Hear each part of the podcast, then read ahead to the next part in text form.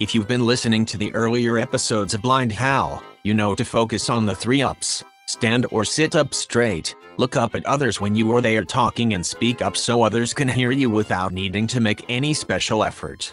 This is useful advice for anyone, but it's particularly important for those of us who can't see. Why?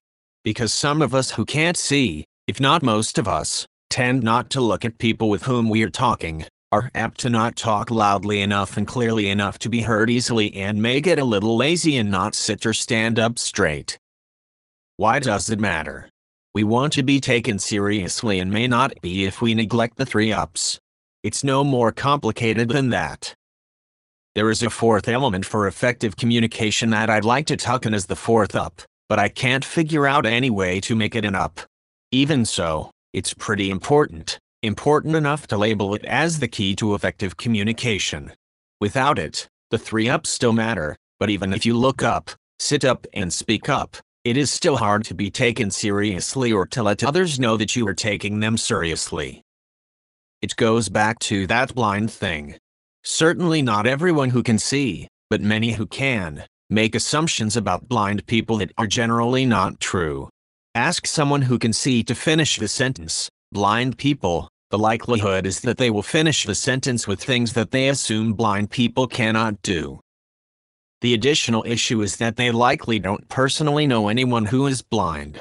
They probably know of a blind celebrity but still think of him or her in terms of what he or she can't do. Seeing the celebrity's musical or other special talent is separate from his or her blindness. Blindness is typically not seen as a simple fact but rather as a complex handicap.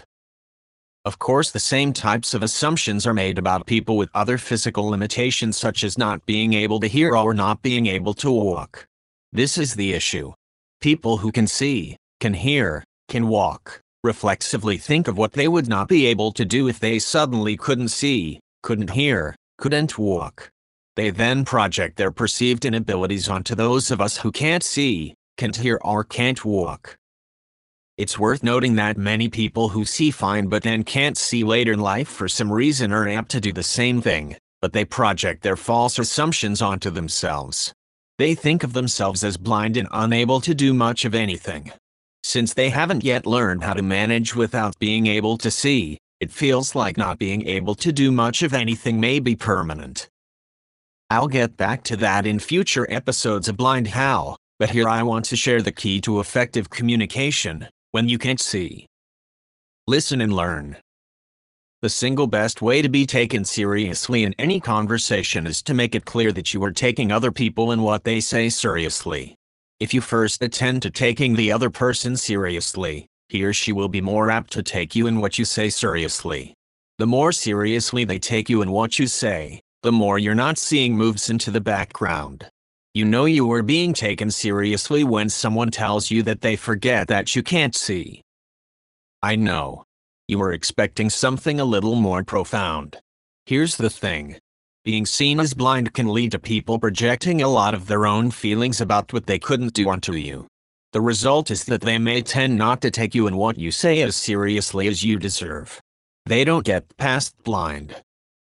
Listen and learn is not a magic solution to the blind prejudice of some people, nor is it a guaranteed path to always being taken seriously.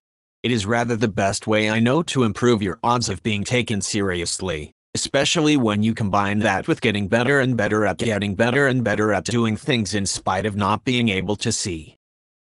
I will be focusing more on getting better and better at doing things in future episodes of Blind How.